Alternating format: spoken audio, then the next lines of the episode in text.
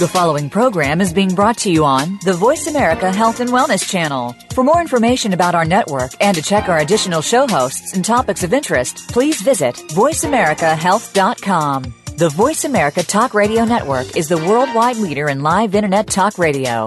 Visit voiceamerica.com. The views and ideas expressed on the following program are strictly those of the host or guests and do not necessarily reflect the views and ideas held by the Voice America Talk Radio Network, its staff, and management.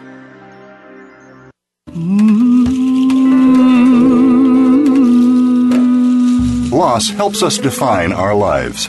By allowing our grief to matter, we discover our own strengths and embrace our authentic selves. Welcome to Good Grief with your host, Cheryl Jones. Get ready to be inspired to create a deeper life, to make your time on earth much more meaningful. Now, here is Cheryl Jones. Hello, I am Cheryl Jones, and I want to welcome you to Good Grief, where we talk each week about the transformations that can come from loss. You can go to my website and social media for more about the work I do other than the radio and information related to grief and loss. In particular, uh, on Facebook, I um, I share a lot of things that uh, are about different aspects of grief and loss, and all the links are on the Good Grief page at Voice America. Today I'm talking with Isabel Yuriko Stenzel Burns. Isabel is a bereavement social worker at Mission Hospice, where she counsels and leads writing groups for those who are grieving. She's lived with cystic fibrosis for 43 years and received a double lung transplant 11 years ago. Isabel has been an active leader for various cystic fibrosis and organ transplant organizations for two decades. Isabel and her late twin Anna published the memoir The Power of Two and served as international patient advocates in her mother's country, Japan, which led to the creation of a documentary film of the same title. Isabel's lectured around the country on topics such as living well with illness, end of life issues, and organ donation, including a TEDx Stanford talk in May 2014, which was also wonderful. For fun, Isabel plays the bagpipes to celebrate her lung donor what instrument is there that takes more air? She lives in Redwood City and is happily married to Andrew Burns. And I did just want to add, too, that she and I are uh, in the middle of some planning. We've been asked to be part of a conference on the art of letting go in November. So it's very exciting to have this time to get to know each other better, as well as uh, let you get to know her. Welcome to the show, Isa. Thank you so much, Cheryl. It's great to be here great to have you. And and I felt as I was um, watching the film, reading the book, watching the TED talk, we could really have about four shows here. uh, we could talk about cystic, cystic fibrosis and sharing that with your twin. We could talk about uh, organ donation. We could talk about grief work. We could talk about um, uh, lung uh, tra- trans, uh, you know, it just went on and on. The number of things we could talk about, and I'm sure we'll touch on all of them. Yes, well, that was sort of my goal of my book, and that was to represent a life story that had so many different components.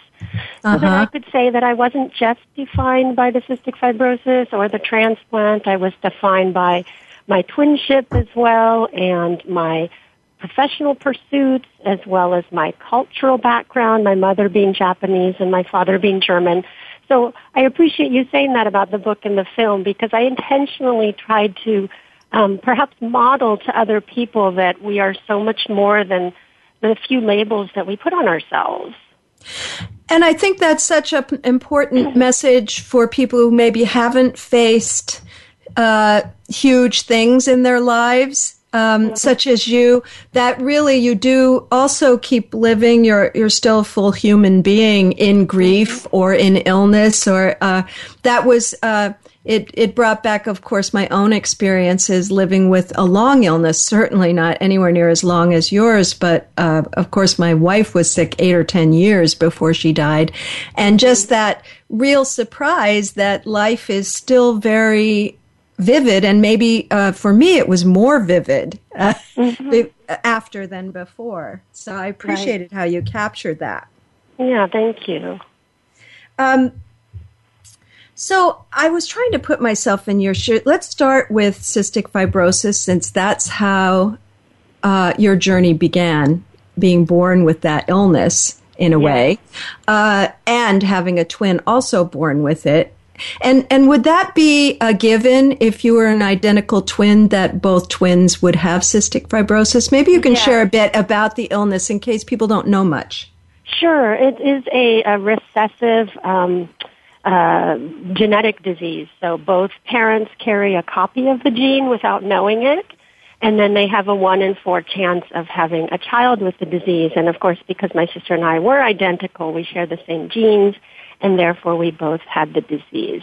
Um, it's CF, I call it CF for cystic fibrosis, is not that uncommon. It's also not very, you know, it's not as common as cancer or AIDS or um, even Alzheimer's, things like that. But it is the most common genetic disease um, in uh, in Caucasians.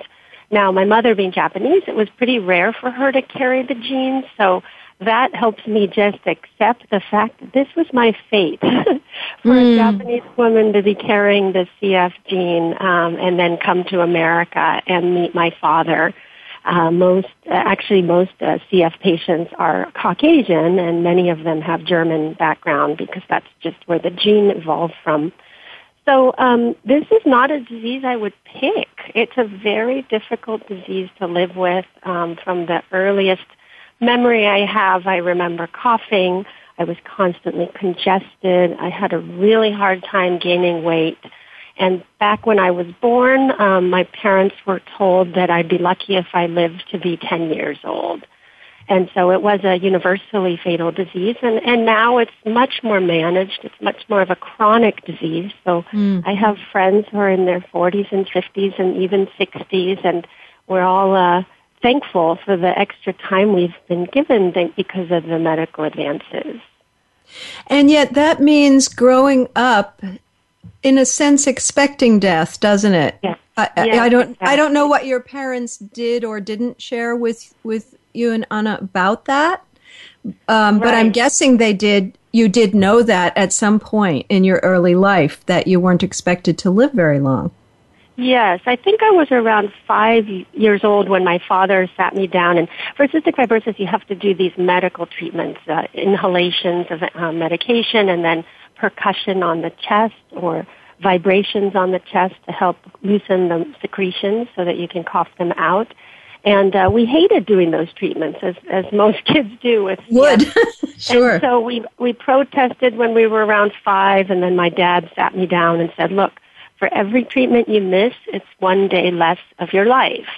Now, for a five-year-old, that's a really hard concept to understand.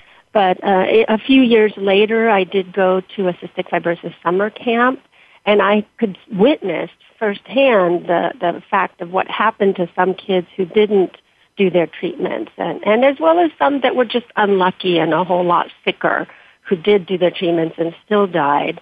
So it was very obvious to me from a young age. Um, I think by age nine, I was having a lot of anxiety about death. Uh, that uh, that I was going to die young from this disease, and that's when I really started to, how can I say, be awakened, realizing that this was the life I had, and I had to make the most of it. And even as a young child, I was very capable of of grasping and uh, being aware of the preciousness of my life, how, no matter how long or short. This might be a good mo- moment for you to share the the the piece from your book about uh, Cheryl. Mm-hmm. And um, that was about age six for you? Yes, that was age six. I went into the hospital my second time in my life, and this was like a five week long hospital stay. So it was very, very long and cumbersome um, because of the infection I had in my lungs. So let me let me start reading this passage from my book. It's from the early days, so I have sort of a childlike tone. But here I go. Um, as the weeks passed, the hospital began to feel like a foreign land, distant from our family and friends. My parents tried to visit often, but the drive was just too long for them to come every day. Sometimes it felt like they were forgetting about us. When our parents did visit, they brought only food and books. Later, I learned that Mama didn't want us to associate being sick with being spoiled and lavished with gifts. We were thrilled when our neighbor Sue visited us and gave us a whole market bag full of candies, toys, and coloring books. One day, we met a girl named Cheryl. Her mom pushed her wheelchair into our room and introduced her with enthusiasm. Cheryl was 10 years old and also had cystic fibrosis. Anna and I gazed at Cheryl. Under her pink Snoopy pajamas, she was emaciated, and her tiny frame sagged in the wheelchair. She was wearing a massive green oxygen mask. A heavy green tank sat between her chicken legs. Her hair was stringy and wet, and I could see droplets of sweat on her forehead. She gazed at us, expressionless, as her chest shook vigorously from her struggle to breathe. Her toes hung over the edge of the chair's footrest. They were strangely swollen, round, and blue. We later, later learned about clubbed fingers and toes, a classic sign of a lack of oxygen and a very typical of kids with cystic fibrosis. That evening, Anna and I were making our rounds of, on 7 North. I could see that Cheryl's room was an isolation room for really sick kids. In the dimness of the room's light, I could see her mom sliding a lubricated tube down her throat. When we asked the nurse about it, she explained that Cheryl had become too weak to cough, and her mom was helping to suction mucus from her lungs. A few days later, as we had walked the halls, I noticed that Cheryl's room was empty. Anna and I approached Sally, our favorite nurse. We asked where Cheryl was because we wanted to see if we could play. Sally crouched down so we could see her pale face and stringy long black hair at eye level. Her tone was serious. She put her warm arms around each of us and said, Cheryl went to heaven last night. Anna asked what that meant, and Sally explained that she was with God now and that she wasn't here anymore and that she had gone to a better place. I didn't understand. And what I know about working with kids in grief is kids don't understand that right. way of of looking at death a better right. place you know that that I, i've um, my kid kids were uh, one was a teenager the other was two and a half when my wife died and actually they dealt quite well with just the facts of death uh-huh. uh, but the but the sort of euphemistic approaches to death were mm-hmm. completely confusing right you really right. captured that well in that moment. So that's was that your first experience of losing someone? Um, I, I know from uh, you know uh, reading and watching the movie how many many losses you had in your life. But was that that the first time that you yeah. directly experienced death? Right, and I wanted to I wanted to document that by writing down those memories because it was very vivid, even though I didn't uh, really understand what going to heaven meant for a six year old. I knew that this was serious. I knew that um, Cheryl was very very sick. I had the images in my mind, and for me to write them out and kind of explain in a child's tone uh, how hard it was to grasp what had happened um, that was very helpful for me. But yeah, this was the first experience of many more to come that I uh, lost peers with CF. And also, we were just talking about uh, your father sitting you down at five and mm-hmm. talking about uh, introducing you to the idea of death. This is not long after that. So you kind of right. uh, had immediate experience not long after being introduced to the idea verbally. Right, right. Yeah, and I think that as I got just a little bit older, I mean, Cheryl was 10. Uh, we, my sister and I went to cystic fibrosis summer camp, and at that time we started to learn that the median life expectancy for CF kids was quite, quite young. And so we had this concept in our minds that we were going to, you know, die when we were 16 because that was the average lifespan. And then later as medical advances came about, it was 19, and we said, okay, we have three more years. And it really wasn't until we were much older that we recognized that those statistics are really damaging. we mm. had to believe that they were just population-based statistics, and for me as an individual or Anna as an individual, our survival was either zero or one. our numbers didn't matter. We were either going to make it or not and uh, to not get so focused and fearful of um, of life expectancy. It, it can really mess up your mind. yeah, I I know from living with my wife's diagnosis for you know a relatively long time that um, on the one hand it um, made us very aware and alert, very right. awake, yep. and then on the other hand. Uh, we had to learn to walk with uh, a lot of fear sometimes. Mm-hmm. But but also when you don't when someone says you're going to die and then you don't, there's there's a kind of um, a friend of mine with uh, with AIDS actually when when he mm-hmm. didn't die of it like everyone else, he didn't know what life was about. It's it's emotionally sort of confusing in a weird way. Did right. you ever experience that? Yes, kind of. I, I oh, it I, looks like I'm going to live now. You know. Yes, I, I actually think that I uh, experience that every day today. Like I, I got my um, driver's license renewal in the mail uh, just a month or two ago, and I was so shocked. Like, wow, I've lived another ten years or however long it was, and I'm getting this again, and I have to take a photo again, and that means I'm I've aged so I got really excited about that that potential that I'm still around. uh-huh. um, and also, I I will talk a little bit more about this later. But um, for the listeners, I want to be clear that I lived with cystic fibrosis until I was 32, and then I received a double lung transplant. And I remember uh, I went through a very difficult end of life experience, really um, releasing my emotional awareness and just getting into a fa- a, a sort of um, a survival mode where mm. all that mattered was for me to breathe. And I, I, I don't consider my life with CF as suffering, but I do consider those final weeks as pretty intense suffering, shortness of breath.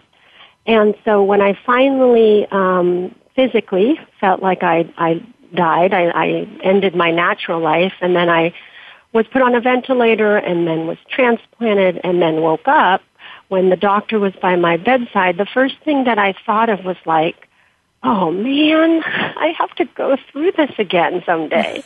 and it was sort of this disappointment because those last weeks were so hard.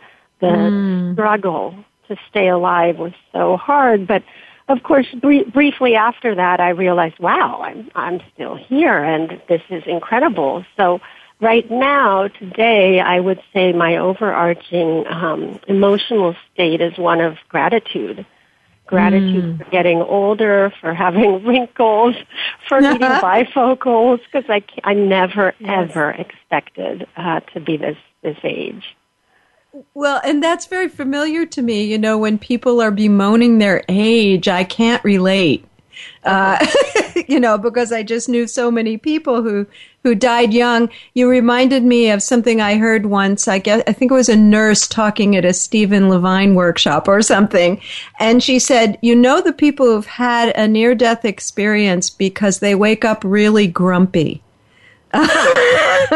because okay because of just what you're talking about that yeah. that sense of oh god i'm, I'm back with here. this hard stuff i'm still here uh, and then well, and then hopefully yeah. hopefully um, people as you did kind of move past that into right. a deeper appreciation for being alive but yeah. uh, we don't want to leave out that part uh, because mm-hmm. that does kind of tell us about what it really is is like instead of what we fear yes exactly and well, I think that it, it's helpful to keep in mind, um, you know, one of the chapters in my book is called The Miracle, that just waking up is a miracle. And yes. for me, just taking a deep breath and playing my bagpipes or swimming, it's, I, I can't emphasize enough to the listeners out there what a profound miracle it is um, for everybody, but in particular for me because I'm breathing with somebody else's lungs.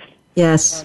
It's time for a break now. Listeners, take the few minutes to go to my host page, connect with me. All the links you need are there, and you can find Isabel Yuriko Stenzel Burns at www.thepoweroftwomovie.com. Back in a few minutes.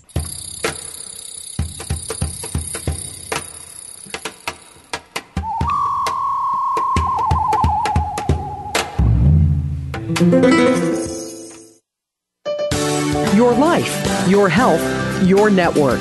You're listening to Voice America Health and Wellness.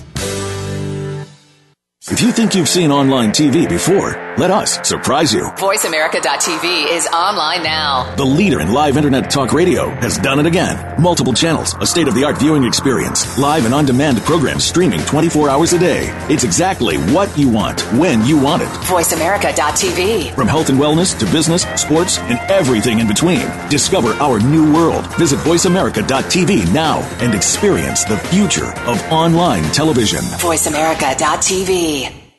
If you have a loved one that is undergoing treatment for substance abuse or mental illness, you owe it to them and yourself to tune in to One Hour at a Time with host Mary Woods. This compassionate and educational talk show will help you help those that you love by better understanding their condition and their personal recovery process. Tune in every Monday at 12 noon Pacific time to One Hour at a Time on the Voice America Health and Wellness channel. Recovery begins this hour. Real Life Solutions. Voice America Health and Wellness.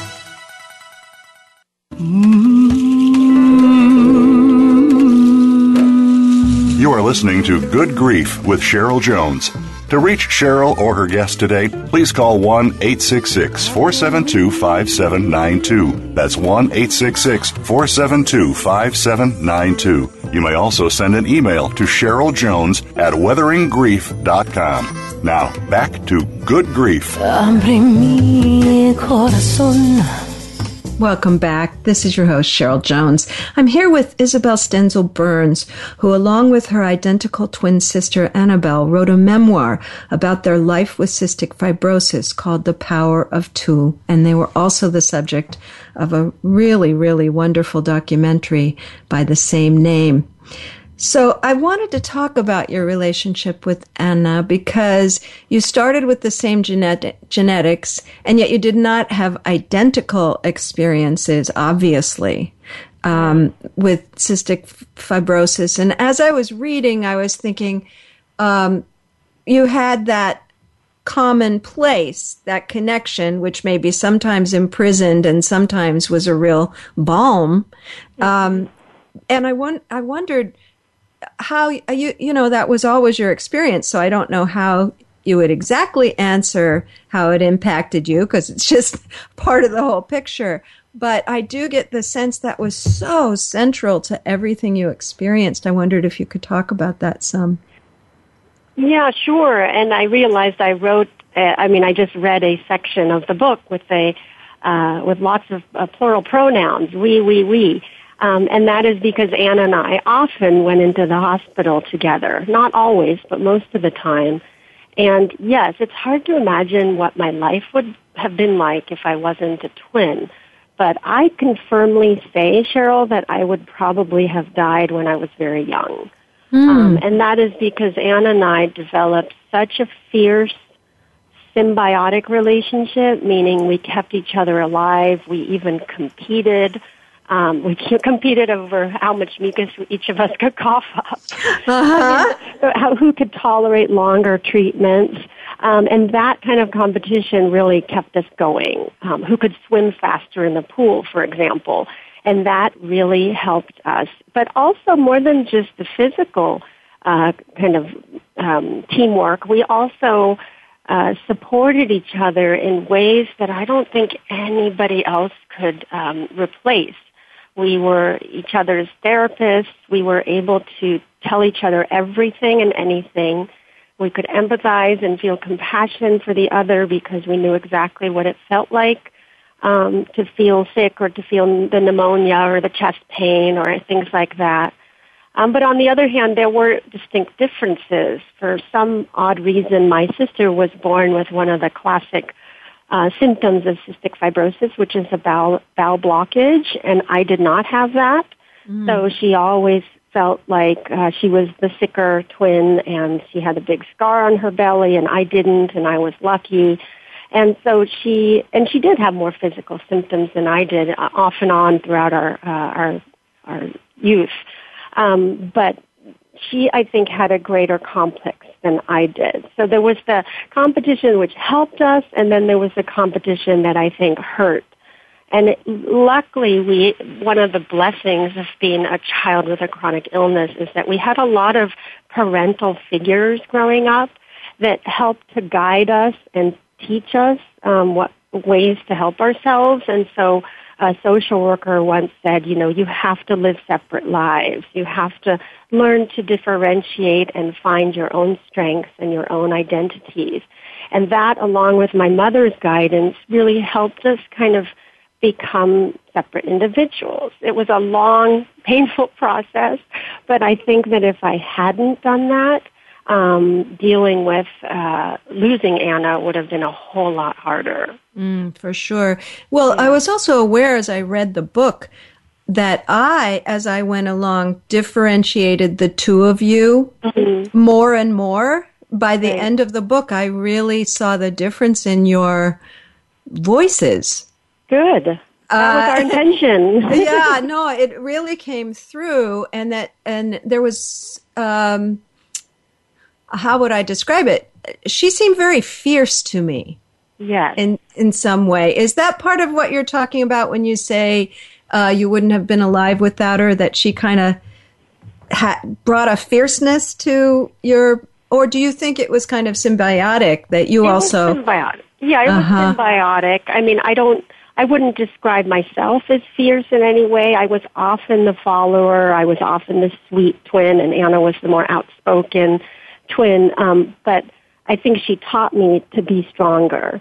And um, because there were two of us, I, I think we often got what we wanted because the, the two are more, uh, I guess, more intimidating than just one. A powerful voice. Well, I was, I was also, um, you know, your family was um, so present in in the book and i was trying to put myself in their shoes as well because um, you know as a parent double the work for one thing uh, mm-hmm. there, there's a lot of work obviously i, I was really glad you you um, were so explicit about the work it took right. to to stay alive, not just from you, but from everybody around you, right. and um, just the impact of that on everyone in the family. But there's a kind of f- fierceness to the love, then too. I imagine. Yeah, yeah. I mean, my story is a kind of a screaming example of how each individual is a byproduct of many, many, many people in our lives who um, allow us to live. And I, I mean that literally for me, both my parents who, who did the treatments, the medical treatments for us, and then eventually my husband who really has kept me alive uh, through supporting me and helping with treatments.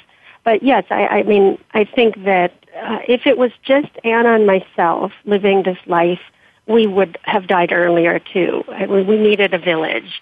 And I think that's the case for everybody with an illness. Um, and we have to have the courage to kind of branch out of our safety, our little comfort zone.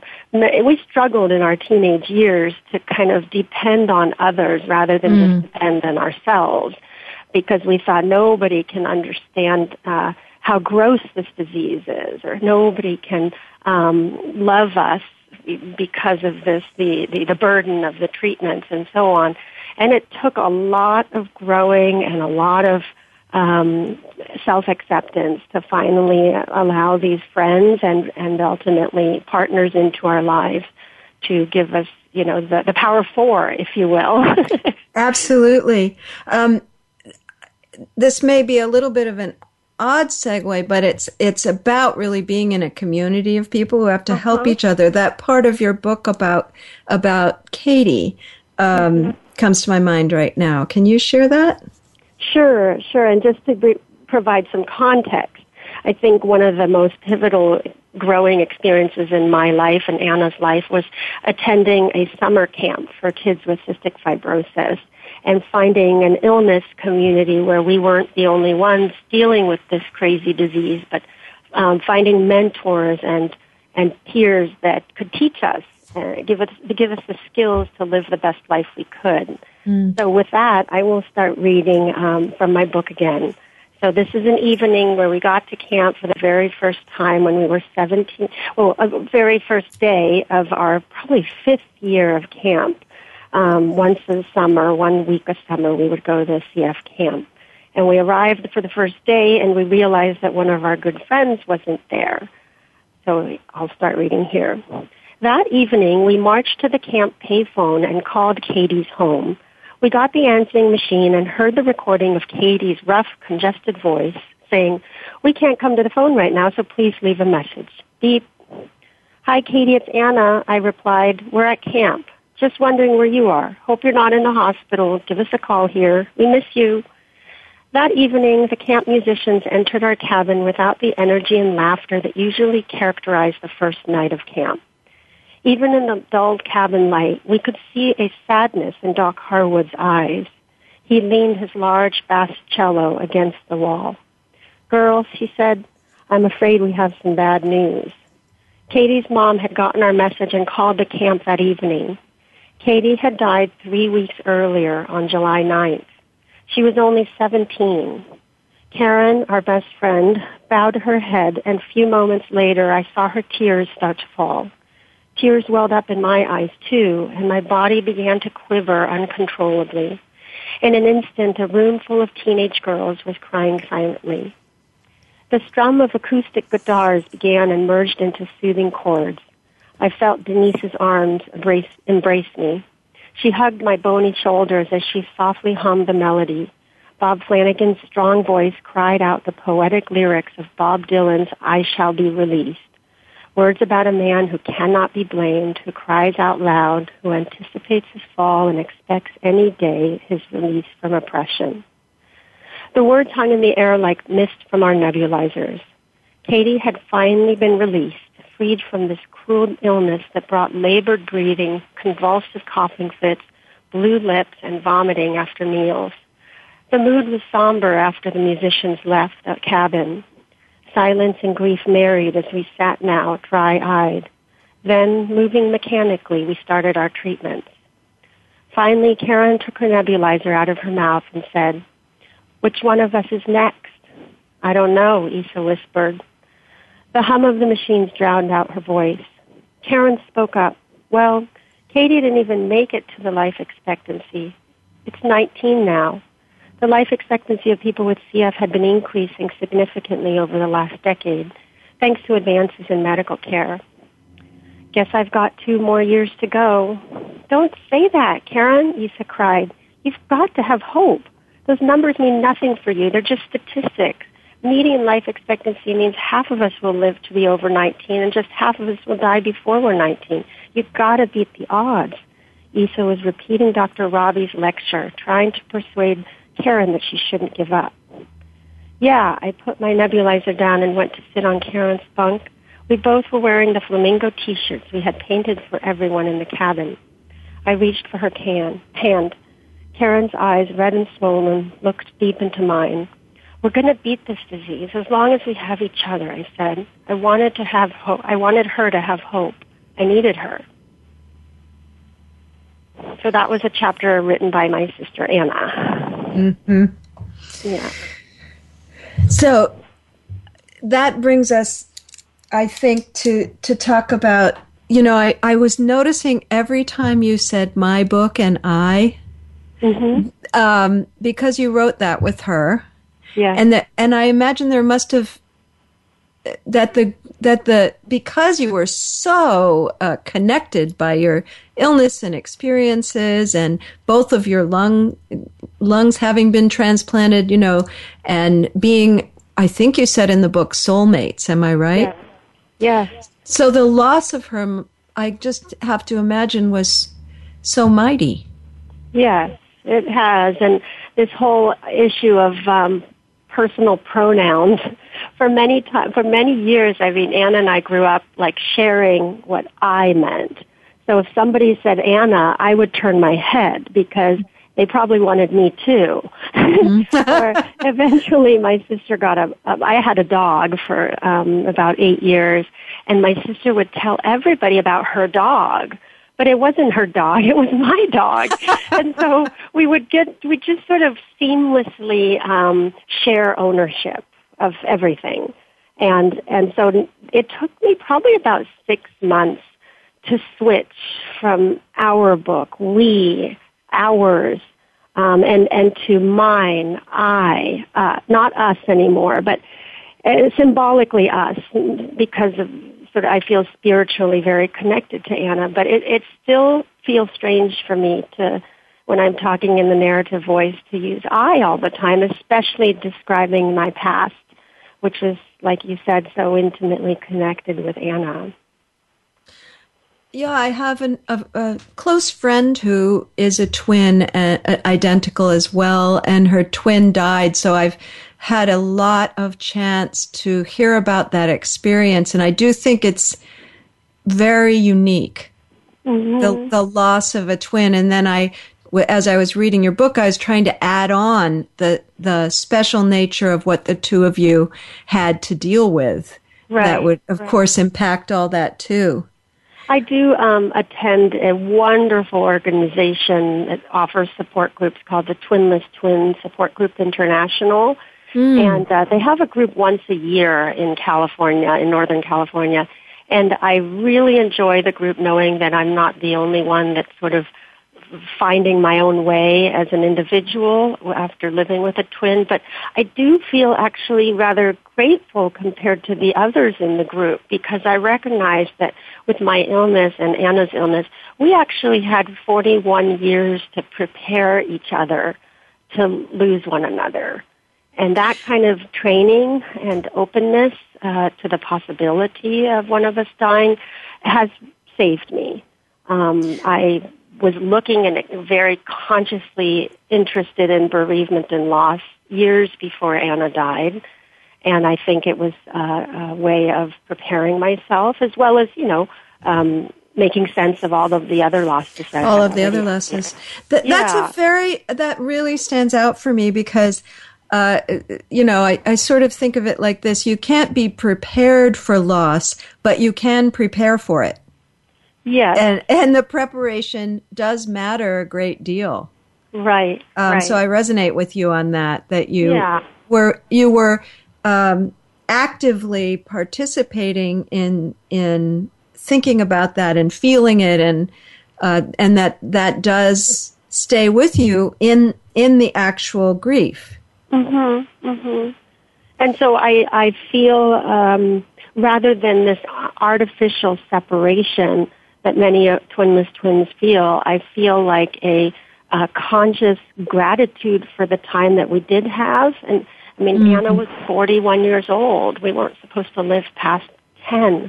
And so it was really a miracle. She received two double lung transplants. She was extended, her life was extended by 13 years. And most importantly, Cheryl, I think the practice of writing, um, writing the book together was a huge goal to be able to document our lives as twins and to kind of show the world what twins are capable of, um, how we are capable of uh, this deeper form of life-saving love.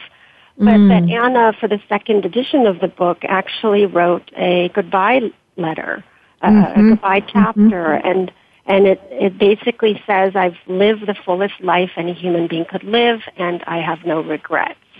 And what yes. better gift could anybody ha- give their survivors than to tell us explicitly that it's okay, she completed her life? Absolutely. And when we get back, it's about time for a break, but when we get back, I do want to talk about how very substantially uh, organ donation, the, the donors of your lungs, increase the time you did have together. I, I just think that's such a uh, important thing for people to hear hear about. Um, I just got my driver's license renewal myself yesterday, and there was the box, and I was pretty sure I checked it, but I was so aware of checking that box. Good. Uh, you know, because they're you. just as, uh, we'll talk about why people hesitate, but for me, especially intersecting with with um, experiencing your story, there was no other choice to make. So let's yeah, talk about that when we get back. Okay, um, thank you. And and listeners, um, as usual, spend the time going to my links at Voice America on the Good Grief host page. And to find out more about Isabel Yuriko Stenzel Byrnes, you can go to www.thepoweroftwomovie.com. Back after the break.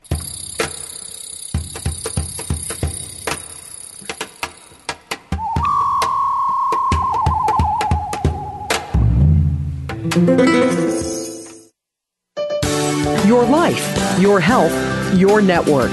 You're listening to Voice America Health and Wellness.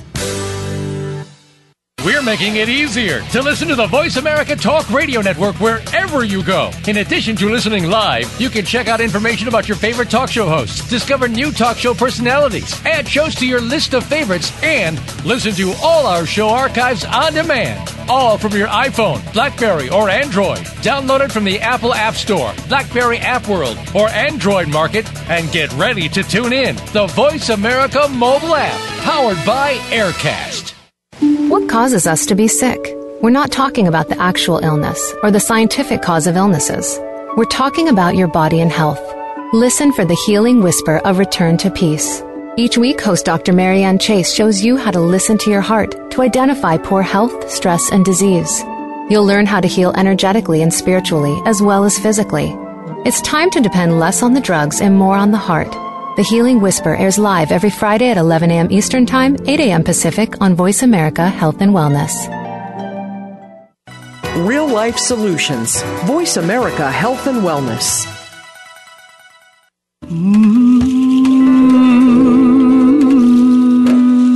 You are listening to Good Grief with Cheryl Jones.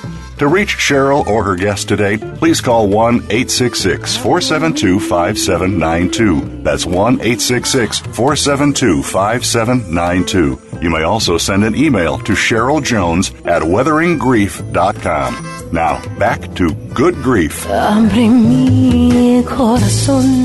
Welcome back to Good Grief. My guest today, Isabel Stenzel Byrnes, uses the experience experiences she's had living with cystic fibrosis uh, with her twin, who also had that illness, to inform her work with grieving clients. She does hospice, hospice work and does writing workshops. Um, uh, which she calls writing the loss, which I think is a wonderful way to talk about writing about grief. And she's an advocate for research on cystic fibrosis and organ donation, uh, especially growing out of her, her, and her sisters having be- his sister having between them three lung transplants. Um, so, and so, Isa, I wanted to start this section talking about that because if if you if if you read the book like I did, it's such a dramatic thing when suddenly breathing is not difficult.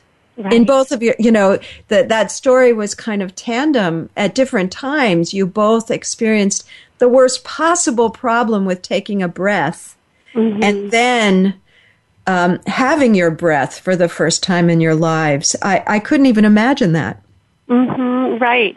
I was even thinking this morning coming up to my office, uh, Mission Hospice is on the third floor, and uh, the exit is closest to the stairs. And so, of course, I'm thinking, ah, should I take the stairs or the elevator?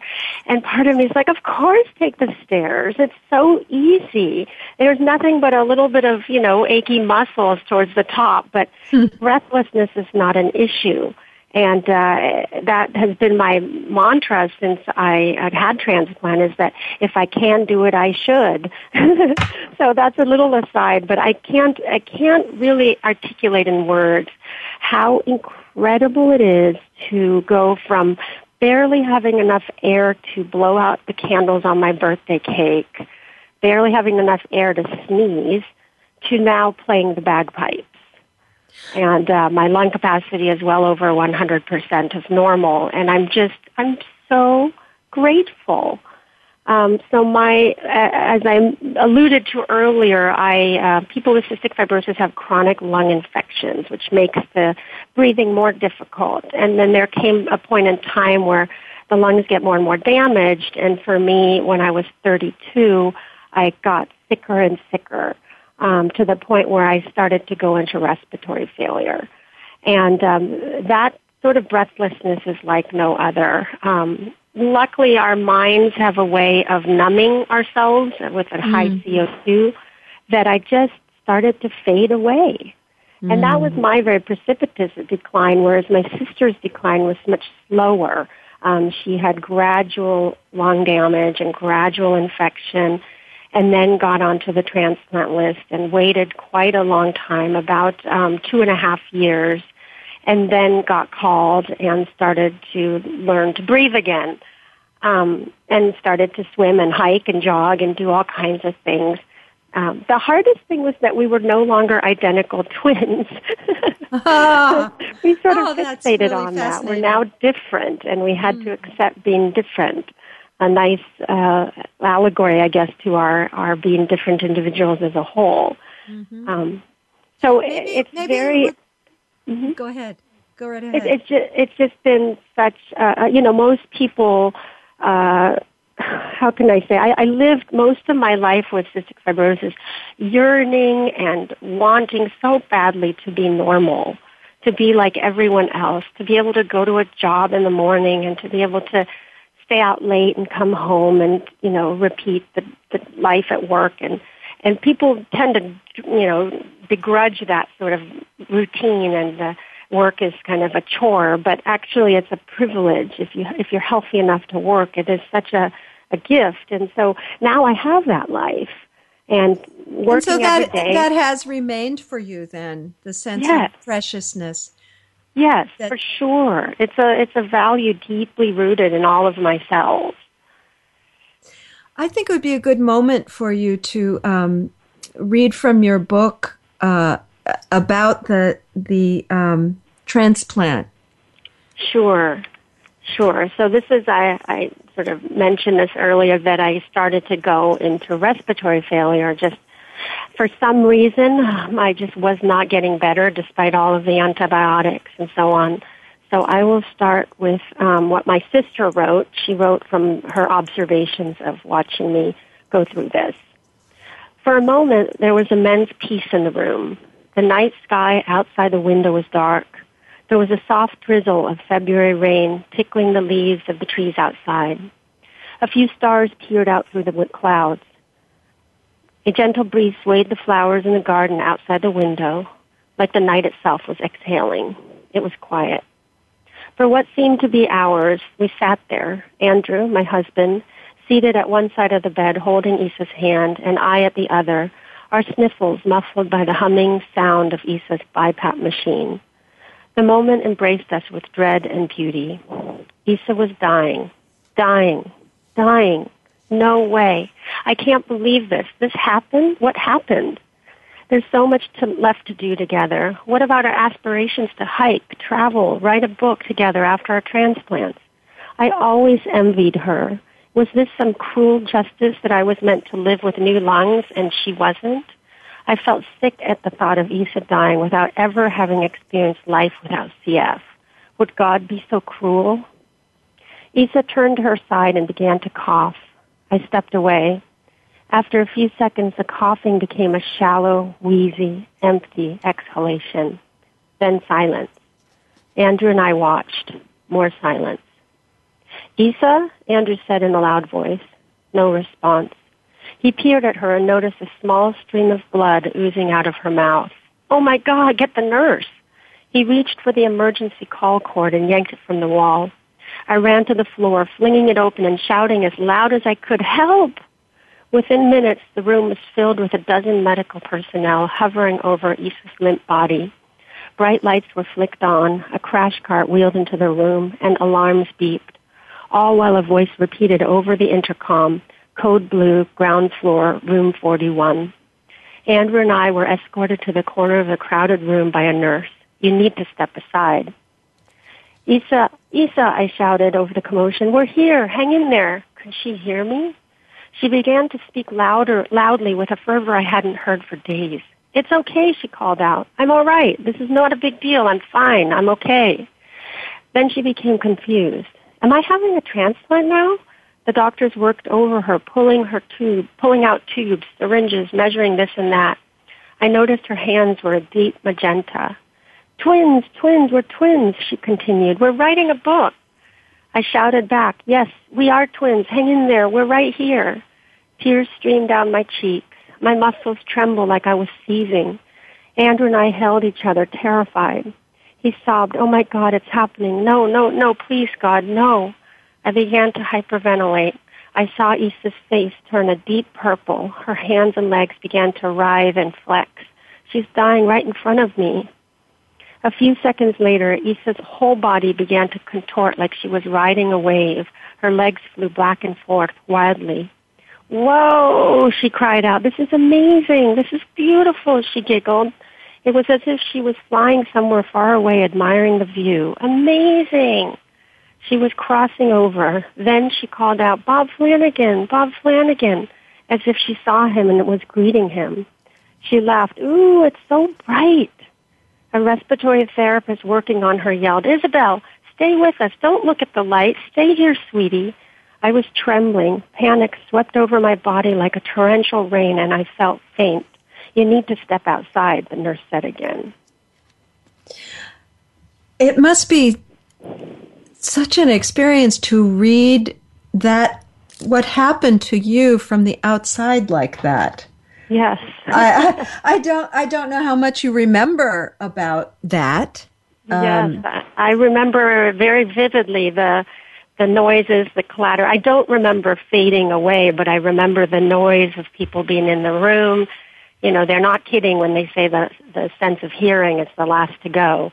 Um, uh-huh. But I remember, uh, um, I remember this extraordinary spiritual experience of seeing the bright light and feeling absolute ecstasy, as if I was going down the top of a roller coaster. That's how I describe it best. Like just, uh, just a joy, um, and, and it really soothed my fear of dying completely because it was, it was all okay. Hmm. And then you did receive a transplant, obviously, yes, at the very I, last possible moment. It seemed to me. I had hours to le- left to live. I, I, feel as if we have to say right now um, just how vital it is that people um, become more willing to be organ and tissue donors. DonateLife.net is the website you're recommending for people to yes. go get more educated about it. Yes, correct, correct. And a lot of people have heard of organ donation and, and maybe um, sort of intellectually support it, but have not taken the time to sign up to be an organ donor themselves. And I think a lot of that is a natural sense of fear that if I sign up, something might happen to me. I think being half Japanese and doing a lot of organ donation advocacy work in Japan, that culture has a big uh, has a big impact on willingness to confront end of life planning before it actually happens. Mm-hmm. Um, so I, I, you know, I encourage people to really get educated. The hardest thing is when people say, "Oh, I can't be a donor because I'm too old, or I'm I have a chronic illness, or I've had cancer." Well, my sister, um, after cystic fibrosis all her life, and diabetes, and two transplants, and cancer, which actually took her at the end, she still donated her cornea and was eligible to do that. So there, there's um, there's kind of no excuse that can make you not an organ or tissue donor. I and I think um, it, it feels to me, you know, we could spend another hour talking about hurdles. Mm-hmm. Uh, but just listening to people, I feel as if one major one is kind of being um, not trusting the medical community. Mm-hmm, being concerned that that uh, somehow the need for organ donors would um, mean someone might cut their life off too soon or something. But right, as I right. understand it, there's a there's a lot of protection in place around those oh, issues. Definitely. I mean, when you come wheeling into the emergency room, the last thing doctors do is go through your wallet and look for the pink dot or whether you're lic- you're registered as an organ donor. They focus on saving your life. That's their job and that's their Hippocratic oath that they took. And so they will do everything possible to save you, but unfortunately with some brain injuries, uh, the brain swells so much that um, you can't keep, you can't prevent, you can't heal somebody who is brain dead, but Yes. you can't use that tragedy to help others and do something good um, after death. Yeah, I was quite moved by your descriptions. Well, especially in the film, but also in the book, your descriptions of the families and what a comfort it was to them to know that people were living because they made that choice. Right. Because it takes such a powerless, helpless situation and makes it, redeems it a little bit. Yep, exactly. There's nothing that can bring my donor back um, to be with his family, but by me writing about him, by me um, becoming an advocate for organ donation and telling people his name, his name was Xavier Cervantes, um, by dedicating my book to him, he's still very present. And uh, that's what I love most, going back to the writing uh, process, is just being able to write about somebody and, and describe them and, you know, talk about details of who they are brings them back to life. And I think that my donor family has shared um, appreciation that this has helped their grief tremendously. And it must mean so much to them how tremendously you have, um, how you have used the gift. Mm. Uh, that's that's so clear to me how how much you've honored your donor in your living, Yes. and that must mean a great deal to them. Yes, yes, I. Um, that is my intention. yeah. Thanks so much for being here today. I am so looking forward to our conference in November. It's Yes. going to be amazing. Uh, the Art of Letting Go. I'll be talking about it on the show, so listeners, um, keep keep your ears out for that. Um, next week, I'm I'm going to re-air uh, Anna Elizabeth's interview. She was here February of 2015. She wrote "Digging for the Light" and. Um, her work is Five Fa- Facets of Grief. Um, and then the following week, join me when Cheryl Dericotte, author of Being the Grown Up, joins me.